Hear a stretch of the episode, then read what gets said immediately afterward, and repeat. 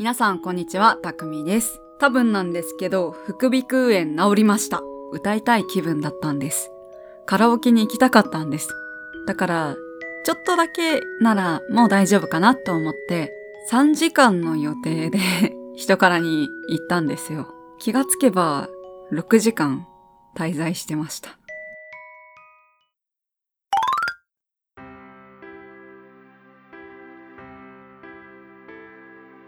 人からでなんでこんなに長い時間やってるのかっていうと、最初は歌いたい曲があるじゃないですか。歌うじゃないですか。で、私その時採点するんですよ。いつもはだいたいジョイサウンドなんですけど、今日歌いたい曲がダムにしか入ってなくて、だからダムの採点、精密採点を久しぶりにやったんですね。他の曲は普通に80点台前半とか後半とか出せて、そこそこ楽しんでたんですけど、その歌いたかった曲がですね、1回目歌った時に73点ぐらいで、こんな低い？なんで？と思って2回目入れるじゃないですか。それも70点台なんですよ。いやマジでなんでなんだと思って、エコーの調整をしたりとか、マイクとの距離を測ってみたりとか、あとはその今コロナウイルスの影響でマスク越しに歌うようにエフェクトがジョイサウンドもダメもついてるんですね。なのでそのエフェクトをオンにしてみたりとかして、それでも70点台後半で、私音間違えて覚えてんのかなと思って、もうこの時点で10回ぐらいは歌ってるんですけど、音間違えてたのかなと思って、まずスマホに入っているその曲を2回ぐらい聴いて、1回目聴くときは全部聴いて、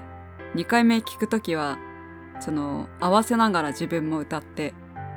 そんな間違えてなくない？と思ってまた歌うじゃないですか。それでも採点が振るわなくて、これはもしやもうガイドメロディーを聞き込んだ方がいいのではと思って、歌わずにガイドメロディーを全部通して聞いて、でもやっぱりなんで70点台なのかがわからんってなって、思ったのはその曲バラードで、その曲自体がウィスパーな感じなんですね。だからもしや採点機能って強弱が、抑揚が強い方が採点が上がるって聞いた覚えがあると思って、じゃあ次は抑揚をつけて歌ってみようと思って、 A メロとかは普通に歌って、サビでめっちゃ声を出すっていうことをやったら80点台になんとかなりました。いやーマジでダム厳しくないですか？こんなに好きな曲なのになんで点数が取れないんだってなって、すごい負けず嫌いを謎に機械に対して発揮してめっちゃ歌ってました。でしかもその曲を歌い出したのが3時間の予定だったから、その終わる1時間じゃないの30分前ぐらいからそのグループの曲に行くようにして歌ってたから、多分3時間半ぐらいは同じグループの曲を何回も繰り返して歌ってたってことになります。でジョイサウンドの場合は履歴が全部1曲ずつベーって出てくるんですけど、今日ダム気づいたのはあれでした。その履歴の中から、自分の歌った履歴の中から同じ曲を送ると履歴一番上に上げられるみたいな感じになってて、同じ曲を複数バーって並べるってことはダムはしないみたいです。そんな感じで一人で採点の自分的に高得点だと思える点数に行くまで同じ曲をひたすら歌い続ける耐久カラオケを一人でやってました。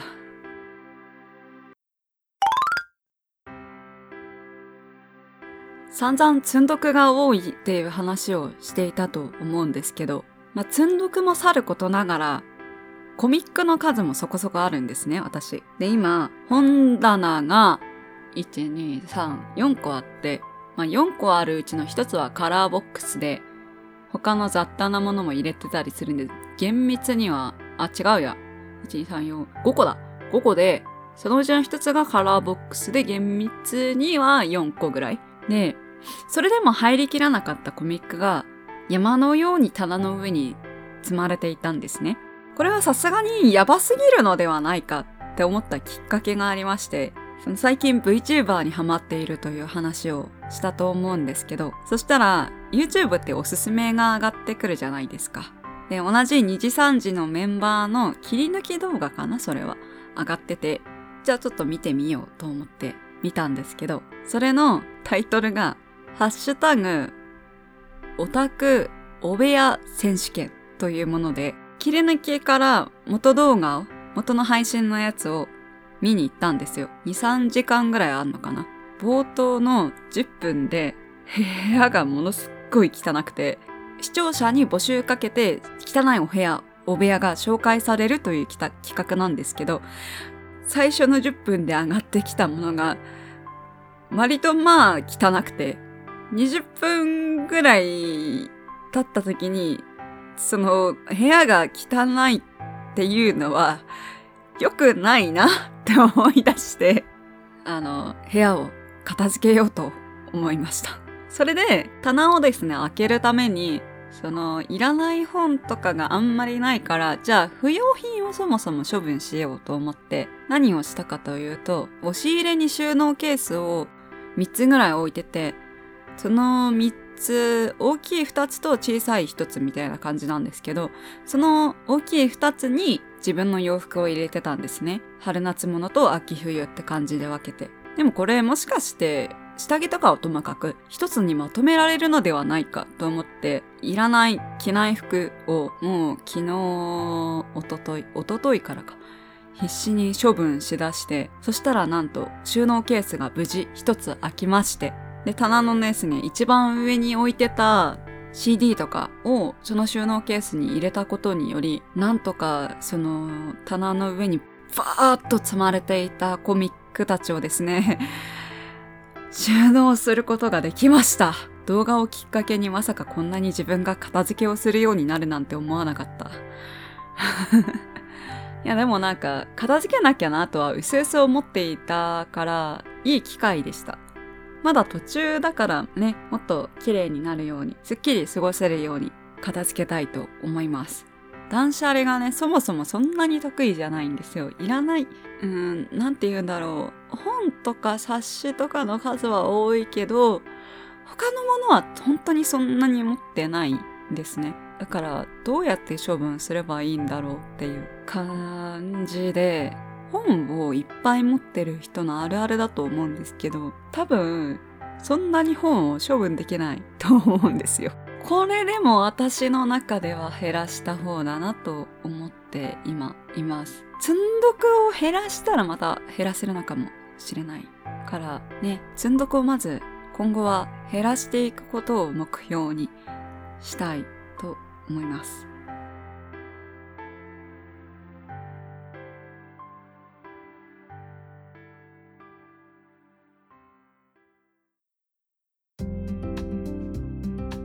というわけで今回はなんかトークテーマを決めて話すというよりは、ここ 2,3 日のたくみさんの近況報告でした。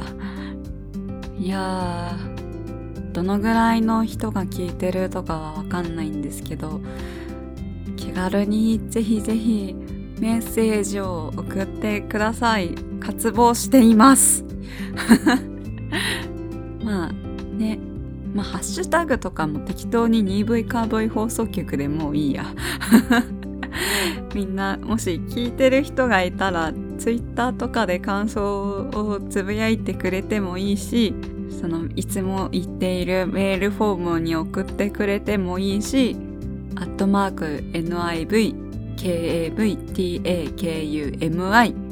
2V カーボイたくみまでリプでも DM でも送ってくれるととても嬉しいです。まあそんなね、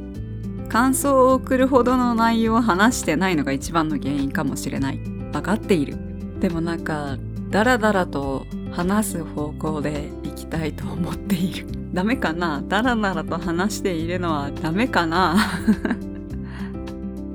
ちょっとね、始めたからには欲みたいなのも出てくる。でもなんか自分の中で欲を出しすぎると続けられない気がするから、ちょうどいい感じで続けたい。難しいと思いながらやり続けたいです。